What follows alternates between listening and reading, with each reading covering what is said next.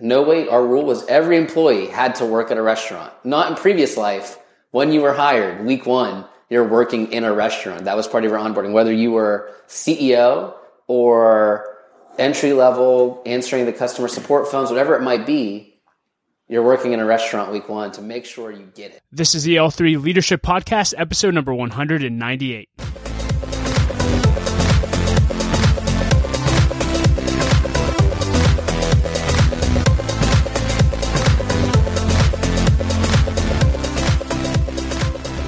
Hey everyone, and welcome to another episode of the L3 Leadership Podcast. My name is Doug Smith, and I am your host. I hope you're doing well. In today's episode, you'll hear our interview with Evan Addams. Evan was employee number two at a startup company called NoWait, which scaled and got sold to Yelp for $40 million. If you're unfamiliar with NoWait, they created an app that was a waitlisting system for restaurants and uh, allowed guests to add their name ahead of arrival in order to speed up the time that it takes to be sat. Through the app, guests can check their wait times, receive text when their table is ready, and several other features. It's just incredible if you haven't used it.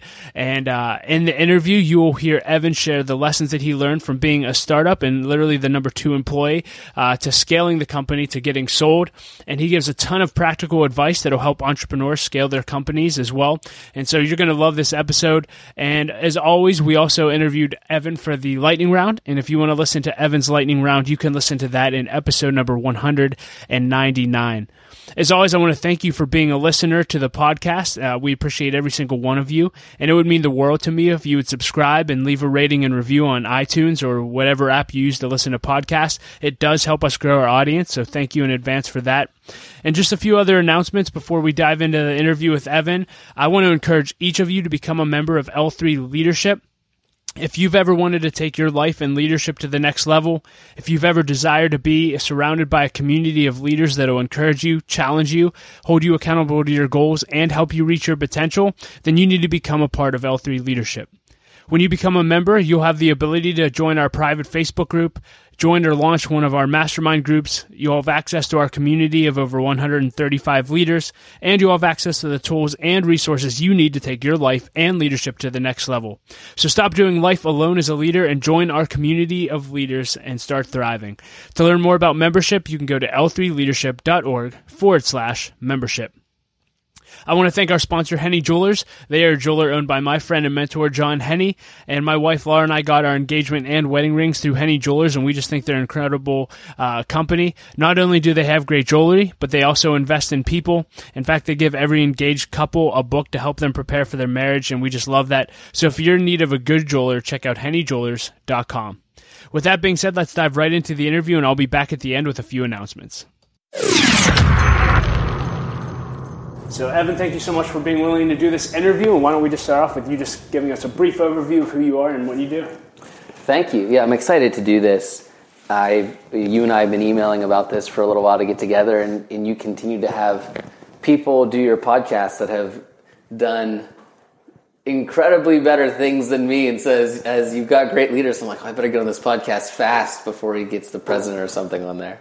And uh, no, I, I, I, got to I got to be part of the No Wait team. Uh, we'll talk about that, I suppose. And uh, that was all the way back in 2011. I, I, joined them and from Pittsburgh, grew up here, went to Grove City College just north of town, and I did the typical Grove City thing where I met my wife up there, and uh, she's also from Pittsburgh. So uh, Pittsburgh family through and through and we've been blessed to spend the last roughly seven years total at uh, at No Wait. We were acquired by Yelp on March 1st of 2017, and uh, I got to be a part of of uh, a, a, team that went through that acquisition and, and led portions of that. So uh, here I am today. I officially wrapped up at Yelp January of of this year. So I'm I'm living the semi-retired life for the moment until we find the right thing to jump into. But uh, yeah, that's been the last uh, seven and a half years for me. Yeah, so so I found out today that you were officially employee number two. Yes, at No Wait. number two. Uh, and so uh, the company, and as you mentioned, they got acquired. I think for around forty million dollars. Mm-hmm. Not a bad day. And so I'm just curious. You were employee number two. What do you wish people knew about the journey it took from the startup stage to you guys getting acquired that people may not know? Yeah, I think one one of the one of the most interesting and kind of fun things about the no wait story is that uh, in the synopsis of, of what we did is we would send a text message to guests when their table's ready at a restaurant. So uh, two pieces. If you go into a restaurant that uses our service, you would instead of receiving a little buzzer pager, you know, in the old days that would be what Olive Garden used. Instead, you would get a text message on your phone. But the bigger portion of what we did is allowed you to check the wait times of the restaurants around you, and through an app on your phone called the No Wait app, you're able to actually put your name in line. Uh, the reason I, I explain what we did is that I constantly hear that was such a. Oh, I had that idea. well, I knew I should have done that. That was so easy. And a lot of people, in hindsight, will will comment that oh right place right time and look luck whatever you want to call it i mean i, I call it just uh, some providence it, yes those things are a, a big portion of it but i remember back in 2012 i had found an article written by what was a, a, a, busted competitor. They had done the same thing as us. Mm. And it was just a blog post where someone said, Don't try this idea. We try to do it and give it to restaurants for free. It's really hard to, to convince the restaurant industry to do anything. And I printed that out and had it on my desk for a while because these guys had a, an idea before we did. And it was, it was a lot of hard work, a fantastic team, a team of people that were willing to put the project and the goal ahead of themselves that allowed us to, to be successful. And I think you know, just on the that overall journey question, it's I, I hope people understand that it's not just about being at the right place in the right time. Those that is a factor, yes, um, but there's a lot of hard work. There's no such thing as an overnight success. I think is the moral of of that rant I just went on. Yeah, over over the course of those years, I'm just curious, what were some of the biggest challenges that you guys had to overcome from inception to getting acquired?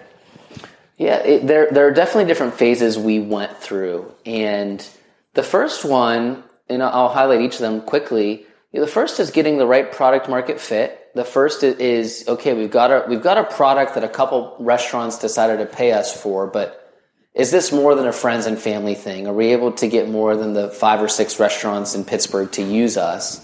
And, and, and so we had to find the right what we call the right marketing approach, the right messaging. And when we did, we saw a big jump. We started to, I'll share a story. There's a, a restaurant in Pittsburgh that uh, we were trying to get them to buy into our service, and they said, Well, we just bought all these new pagers. And I said, Well, how much did they cost? He said, Well, these were nice pagers, they're $70 a piece. And how many did you buy? Oh, we bought about 30 of them. Like, oh, man. All right, well, we'll come back to these guys in a couple years. And we got a, a phone call maybe even the next week. And it was late at night. I, got a text message actually from the manager, and he said, "I need to see you tomorrow. We're ready to sign up." I said, "What happened?" He said, "I have a, a guest who got really upset with the wait time, and he gathered together a bunch of other people who were sick of waiting, and they had a pager skipping competition into the river." So they went down to the river, and about 12 pagers got chucked into the river, which was, wow. you know, add that up, 900 some dollars. and, and so we realized this messaging of, okay, let's talk about replacing pagers. We can mm-hmm. charge 100 bucks a month and be way cheaper than the pagers you lose. And, and I, I think one of the reasons I went so deep into that story is we had this hurdle of we, we were looking for the right messaging. We found it. We then grew to a couple hundred restaurants and then the biggest hurdle we went over is okay, now we're growing. We're able to get the top 25 restaurants in each city around the country. But how do we get even bigger and really get this to the place that uh, we ended up with 5 million people that had the app on their phones and uh, five or almost 10,000 restaurants, I think, by the time uh, through the acquisition with Yelp. We, we got there from that question of scaling, uh, of how, how do we scale. We took a couple false steps uh, we tried to hire fast and we realized, okay, maybe we should back up a little bit. Uh, and then we brought in executive leadership over a couple different departments, technology, sales, brought in a few people who've done this before. And uh, we made some missteps. We had some people come in, we had some people leave. But I think that scaling moment in a business is is uh, probably the most important one outside of once you take your first step and you're truly off the ground, the next part is how do we really build this thing into a national presence? That's interesting. I'm, I'm well, two things. So I want to talk about scaling since you just hit on Yeah. it. If you could go back now, mm. you know, and lay lay out the steps, or if, if someone's listening to this and they're starting to deal with it, hey, we're starting to grow really fast, but if we really want to take it to the next level, what would you tell them to do today? Well, I'll speak more of the individual basis. So if I could go back and talk to Evan seven years ago, it was there was a, a, a lesson that uh, I understood in my head, but didn't know how to truly walk it out. And and really, it was that I didn't know how to ask for help. I was employee number two, as you said, and and so I, I really was employee number one of the business, kind of the uh, the client facing side. So when we started, I was our sales lead, I was our account management lead, you know, the post sales, billing, customer support. I did all of that. And as we hired more people, I was managing all of that. And so we hired people and scaled a little bit, but I I was the uh, in my mind I was the rock or the you know, the, the the what was holding everybody together. But that's really close to and really became me as the bottleneck of scaling. Wow. And it, I was necessary in that role for a while because I had been doing all those processes and I needed to scale myself first by hiring people who could do billing, our logistics, our sales, our account management, or customer success. But then I needed to get more out of the way. And as I learned to, to do that better, and I, I was never perfect, but Was that hard to do just out of curiosity from an, I don't want to say an ego and pride standpoint, but uh, hey, I've always done this. These are my babies. I built this. And, Yeah. and how did you start? Oh my goodness! I mean, yes, you to can. let go of it? I- I'll say an ego and pride perspective. Yes, absolutely, that was difficult, and um, and there's yeah the, the the healthier way to phrase it, which is I cared so much, and that's true, I did, and but but really, I mean, Yeah. it was it would it would be one thing if I, I think the hardest part was when my CEO came to me and said, "Hey, you can't do all this," hmm. and my first reaction was. Yes, I can. I'll show you. And unfortunately, there were some things that had to be ripped out of my hands. My CEO would basically say, You'll thank me later, and take a few projects out of my hands, sometimes forcefully. Sometimes, hey, we don't want you to run this team anymore. We want you to bring someone else in, or we're going to hire someone else to run this team. And the psychology you go through as a, a particularly at that point, a young leader is what did I do wrong? Am I not good enough to handle this? And I mean, technically the answer is yes, but, but the truth is it had nothing to do with my capabilities as a leader over that particular team or function. It was that I didn't have a full vision of what it took to run a scaled organization. I didn't understand that in an organization of 100 plus people that we were moving towards, uh, that my roles, you know, that I was one, I was one person doing maybe five or six different jobs, and that's not sustainable. And I actually started to realize that once I was burning out. And when I was burning out, I started to be a little bit more sensitive and vulnerable to when my CEO would say, Hey, I think you're doing too much. And I stopped pushing back over time and started to trust him. And the more I did that, the more energetic I was. I was more focused on the things in front of me. And I've carried that lesson with me through the end of my No Wait career and into uh, some of the recent things I've started to develop is this concept of uh, creating a margin around what I'm doing uh, so that uh, there can be some flourishing outside of myself and I become less of a bottleneck. So, in summary, whether you're the founder or employee number one or number two, Right. if a company or a startup, sorry about that. Good. If a company or a startup is going to scale, Mm-hmm. that individual is going to have to let go of a lot of things, a lot of pride, a lot of ego in order to do that, or they're going to get moved out. And Yeah. I was going to ask this later. I'm just curious, in your experience working in the startup world, have you found that all founders can scale their companies, or the ones that can versus the ones who can't? What what characteristics hold people back from scaling? Yeah, uh, you know, experience shows that not all founders can scale their companies. It is, um, I don't have a percent on it, but I, I know of experiences that, uh, well, in our, I'm going to use No Wait as an example. Uh, for us, our founders could scale, but we needed help. And so we didn't remove any of our founders, but we did bring in a CEO. Our CEO was not originally one of our founders. And so when he came in, what happened was our our team, our founding team, they're the ones who actually they hire the CEO. And so they made a wise decision which was okay, we've raised some money. We know where we want to go as an organization. But amongst us as the founders and our leadership team, we're going to be humble, I think is the key word on that. Humble and, and there's wisdom in that humility to say that we don't have the experience or the characteristics amongst us to get the No Wait team to where it needs to go. So let's bring in the right additional leadership. And because of that, um, I can't say it was all you know peachy keen, right? You're talking about bringing in other leaders, and I think it was all positive tension and and good things. Obviously, we had a, a positive experience, but we had a successful founding team. And while it, I haven't experienced this, I do know people who have been a little bit uh, more rigid with their their uh, control and if they're not the right leader to scale an organization, if they haven't done that before, they're not willing to bring in the right type of oversight to help them. Unfortunately, I've seen those founders removed entirely from the organization. And it's no, not like there's a disrespect of what has happened, but it is, it is common that uh, sometimes what gets you here isn't what is going to get you there. Yeah. And when you guys hired a CEO, I'm just curious, what, what characteristics were uh, in that CEO role? Was it strategic? What did you need at that time to go to the next level?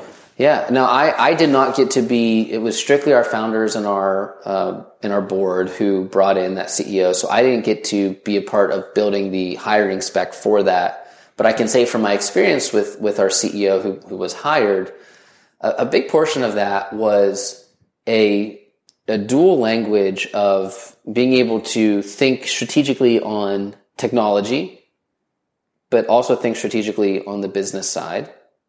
While in the startup, a, uh, a CEO is also mostly tasked with uh, revenue and fund management. So he, he's uh, very fo- he was very focused on continuing to fundraise for the business, continuing to uh, find the right investors, and that was really addition in addition to our clients we would not have got as far as we did without proper investment with the right investment partners. So it it actually makes sense. Our founders were very talented at building No Wait. That you know what everybody thinks No Wait is: the product, the app, the experience, the messaging. Our CEO was talented as, on that as well. But there's it would make sense that well, if you're really good at building a product and creating a great idea, it doesn't necessarily mean that you're great at going out and raising money or managing 100 people. And so you look for some of those complementary things in a CEO, and that was the case with ours. Yeah, I want to talk about your role specifically. So yeah. you did a little bit of everything, but yeah. it sounds like your primary focus was sales. Uh-huh, that's right. And just to, to, piggyback on something you said earlier about we had to get our message right, I think that's so interesting, and so mm. important to talk about today. Mm. Um, how if talk to organizations really any organization out there how can they get their messaging right is it just constant trial and error? Is it hiring an outside team to come in and tell you what your message is? I wish there was a silver bullet on it. There are some great teams out there that have uh, great third party organizations that can help you figure out your messaging. But my personal favorite is i, I can probably uh, make it sound a bit more glorious than constant trial and error. Uh, the way I, but it, it generally is that. I, I, the way I phrase it is the the buzzword is is empathy, and for us, the actually starting with our founding team, one of our founders started to spend a lot of time in our not even our our our uh, clients yet in our prospects. So they would they would go to a restaurant and they would.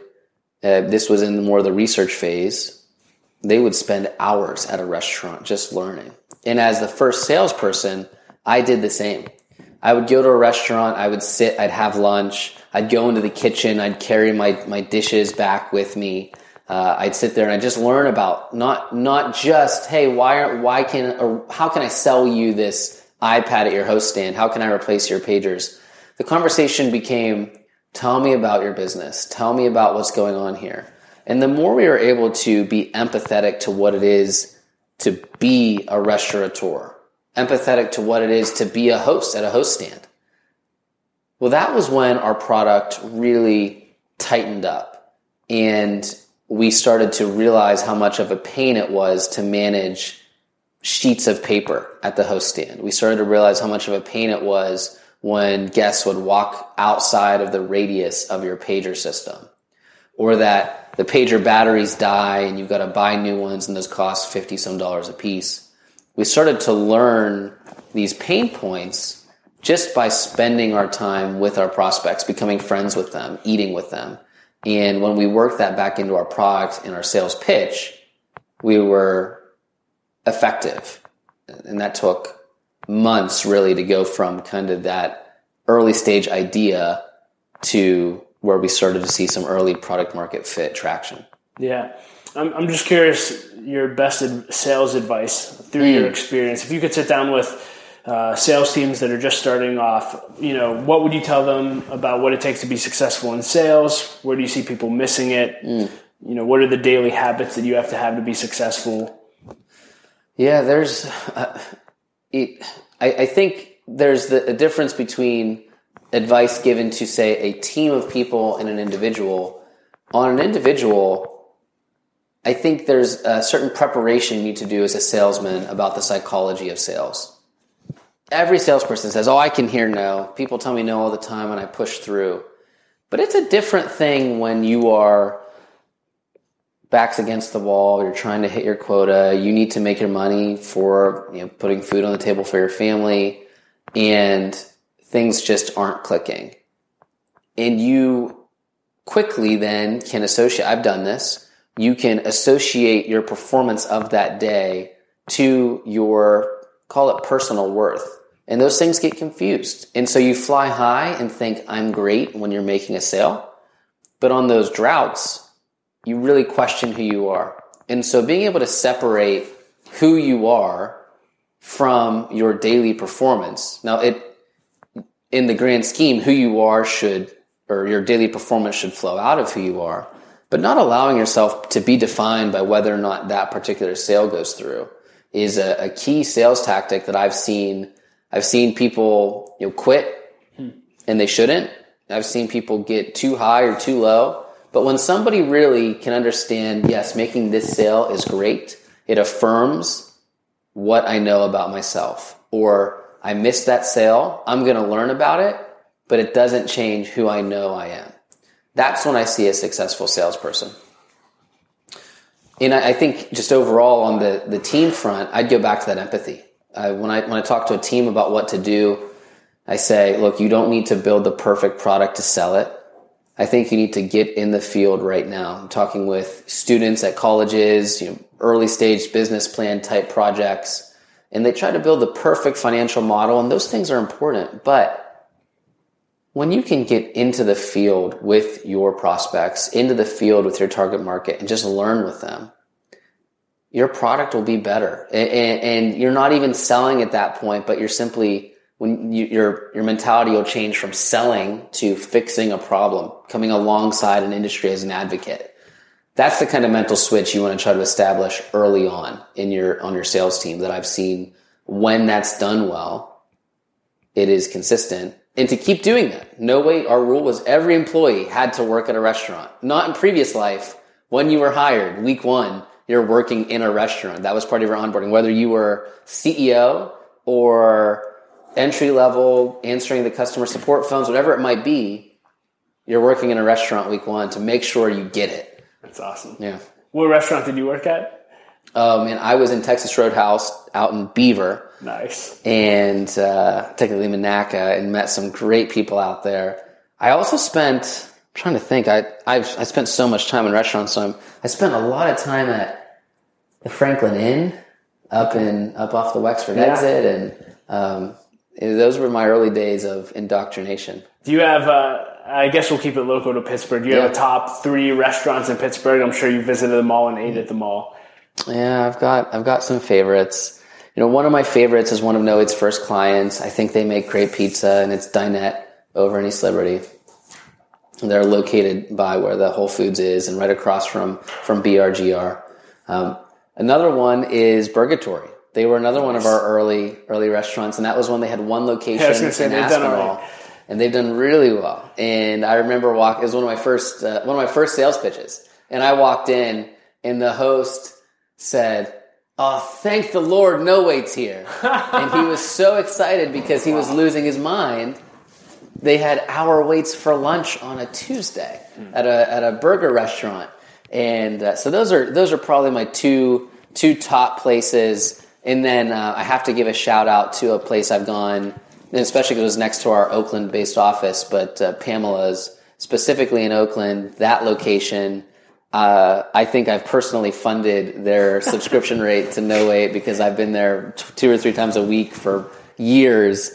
And it became a second office to me for a little while. When we were too full, we do interviews down there and great people. So I would say those three are, are some of my top top places. You to just have great genetics. Like you, you look like you've gained one pound. I that we were we were talking earlier. I've, I've I had to pick up running in order to support my habit. Love it.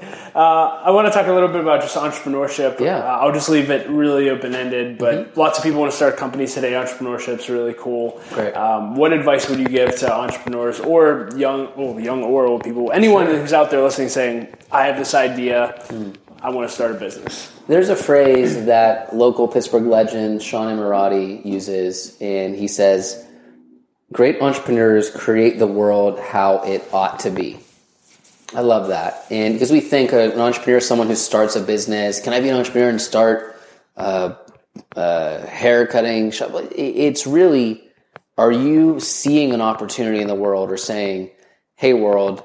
I've got an idea. I think we should change the way we do this a little bit because it's going to be better if we do. I, I love that. And so I think as an entrepreneur, you need to separate your desire to be your own boss from the phrase we just used. Because being your own boss is great and you certainly there are entrepreneurial things in that. Um, but but you need to make fo- make sure that your fire is more on that creating the world how it ought to be. I think at a high level you know that is the advice that i try to give regardless of industry regardless of age. I think that's the a checkpoint that that entrepreneurs need to hold themselves to That. We were talking earlier. I think that's so important because if they don't have a great why, if their why is just money, if it's just to stay at home, if it's just not to be in an office, Mm. Yep. they're going to burn out. They're going to phase out and not get anything that they want. That's right. And so you were fortunate enough to work for a company that not only scaled but did what every scaling company probably wants is to get acquired or get bought. Right. And so forty million dollars not a bad sale. And so obviously you had to benefit somehow from that financially. Yeah. I'm just curious throughout this whole process, what have you learned about money in and of itself? Yeah, that's that's a great question, and um, you know, it, it's it, while while you know I'm I joked about being semi-retired. You know, the the, the luxury that uh, my family has received from this exit is really not so much the money side as much as we've now received the luxury of time in order to make sure we're we're focused on the right next project. Yeah, whether it's No Wait or other major acquisitions, and there's been a couple around Pittsburgh, it, you, you'll see individuals go two different ways. You'll see them retire on a beach somewhere and sort of check out. Or they finally answer that question, which is if money doesn't matter, what would you do with your time? And you can really get back to that, that why on um, why you do what you do. And it's a scary thing sometimes, actually. It's a scary thing because you, you, you can for a minute poke your head out of the weeds of you're not just working with your back against the wall. You have a little bit of luxury. And then you really have to, you really have to answer for yourself. What, what do you, what, in, in, in my background, I get to say, what has God put you on this earth to do?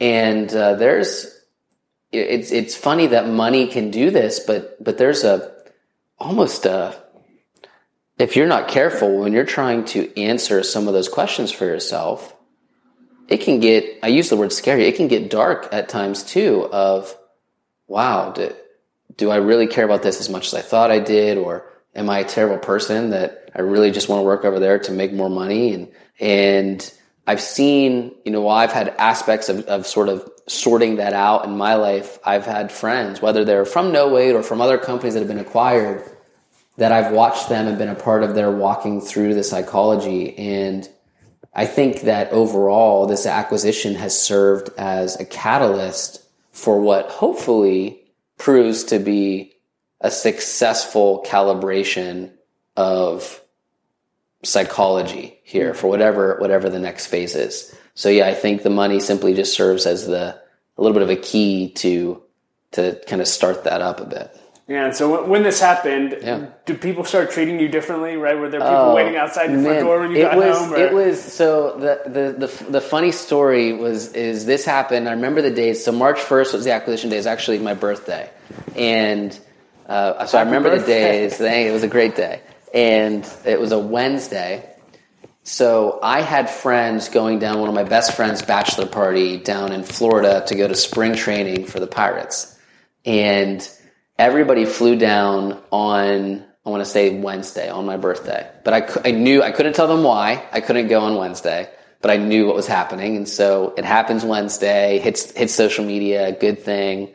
Uh, you know, I'm, I have to be there on Thursday and part of Friday, and so I, I fly down on Friday afternoon, and I get to I get to the Avis rental car. They upgrade me to this uh, convertible Mustang. I'm like, great. So I drive up to this bachelor party, and these guys have read all the news that Evan was late to the bachelor party because the company sold for 40 million. But guys, I do not have 40 million dollars with me. Like, stop it. But the best thing ever happened to me while we went out that night, and everybody was excited about Evan buying drinks or whatever it might be. One of the other Yinzers in our group weeks prior, or just you know, very close to the trip, had hit gold on Fantasy Daily Football and made hundreds of thousands of dollars. So it was this experience where like I could basically divert everybody towards him, and he was happy to to live like Daddy Warbucks for for the weekend. And uh, but it was it was a it was a really good time, and you know they teased me about it. Uh, one of the funny comments right as we sat down, I got in. Uh, we went out Saturday morning, and one of my favorite dishes, one of my favorite restaurants is First Watch. And uh, they have a they have a seasonal dish called Millionaire's Bacon. yes, And- and yes, I- yes, yes. And I sat down and I said, guys, you gotta try the Millionaire's Bacon. And of course, they're like, oh, the Millionaire's Bacon. And my, my friend says to the waitress, he says, "Hey, do you have any uh, paycheck to paycheck pancakes That's for hilarious. me? And so, you know, you gotta watch what you say just because the perception is out there. Yeah. Uh, but it, it really, it, it, you know, I think people quickly understood that you, you whether you're making you know, it, this is real. This experience for us was really much more about the, uh, well, the experience, the wisdom gained, the psychology of how do I react to an acquisition? How do I react to something that I loved for seven years, a team, a company, kind of moving into its next phase, um, new bosses. You know, we went from sixty people to five thousand people overnight. Wow. So I'm a lot less significant. And uh, learning how I react, how my teammates react, and hopefully in future acquisition like scenarios, I'll have a better game plan even of, of a, a solid mentality of how to how to go into that. Yeah. So So if you're listening to this, there's two paths to wealth. One is jump on board of a startup that may get acquired one day, and the other is the to keep playing fantasy football. apparently, Right? That's- apparently, that's hilarious. uh, any other any other advice for? I guess I'm curious on the the entrepreneurship side. Yeah. Can you talk about feedback? So you talked about the importance of getting into the field and listening, which. Yeah. Mm-hmm. is really just getting feedback.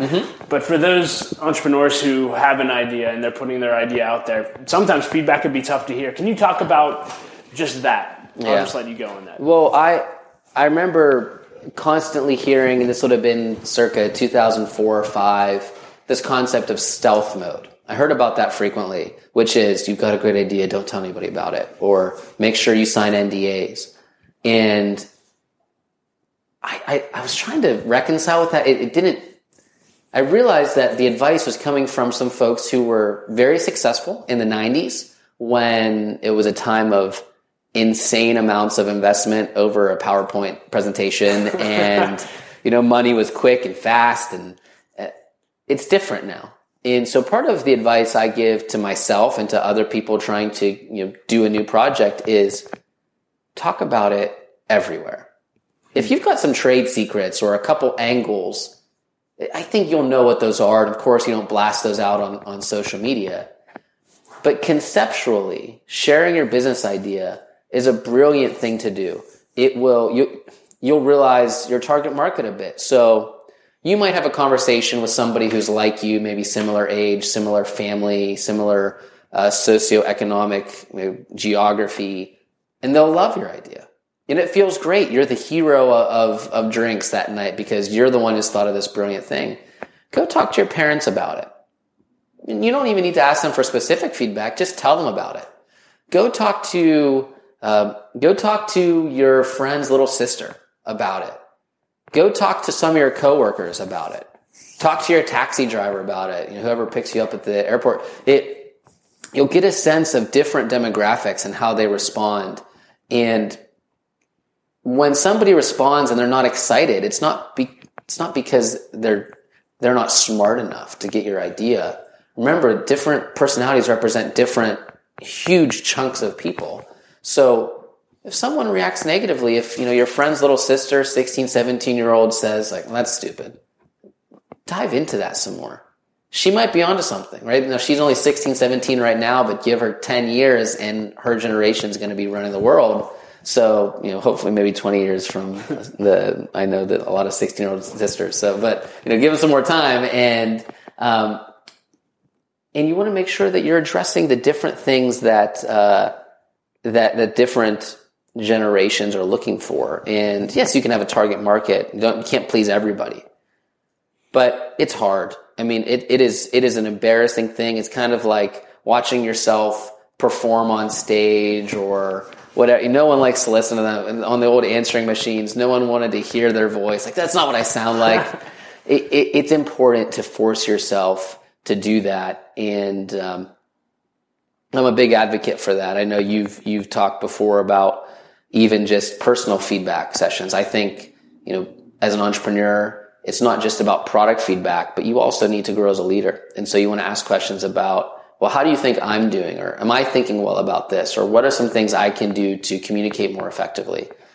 And the odds of you just happen, you know, being a home run straight from birth where you don't need to change anything about yourself at any point. Uh, I'm sure there are people out there who, who just happen to have the good genes for it, but I think the greatest of leaders are those who have constantly adapted. Hey everyone, thank you so much for listening to our interview with Evan. I hope that you enjoyed it. You can find ways to connect with Evan and links to everything that we discussed in the show notes at l3leadership.org forward slash episode 198. As I mentioned earlier, you can also listen to our lightning round interview with Evan in episode 199. So I encourage you to go and check that out as well. And as always, I want to thank our sponsor, Alex Landon. Alex is a full time realtor with Keller Williams Realty. And if you are looking to buy or sell a house in the Pittsburgh market, Alex is your guy. He's a member and a supporter of L3 Leadership, and he would love to have an opportunity to connect with you. You can find out more about Alex at PittsburghPropertyShowcase.com. As always, if you want to stay up to date with what we're doing here at L3 Leadership, you can simply go to our website and sign up for our email list at l3leadership.org. As always, I like to end with a quote, and Kevin Turner said this. He said, The only job security we have is our individual commitment to personal development. I love that. And I know that if you listen to this, you have a commitment to personal development. Thanks again for being a listener. Lauren, I appreciate you so much, and we will talk to you next episode.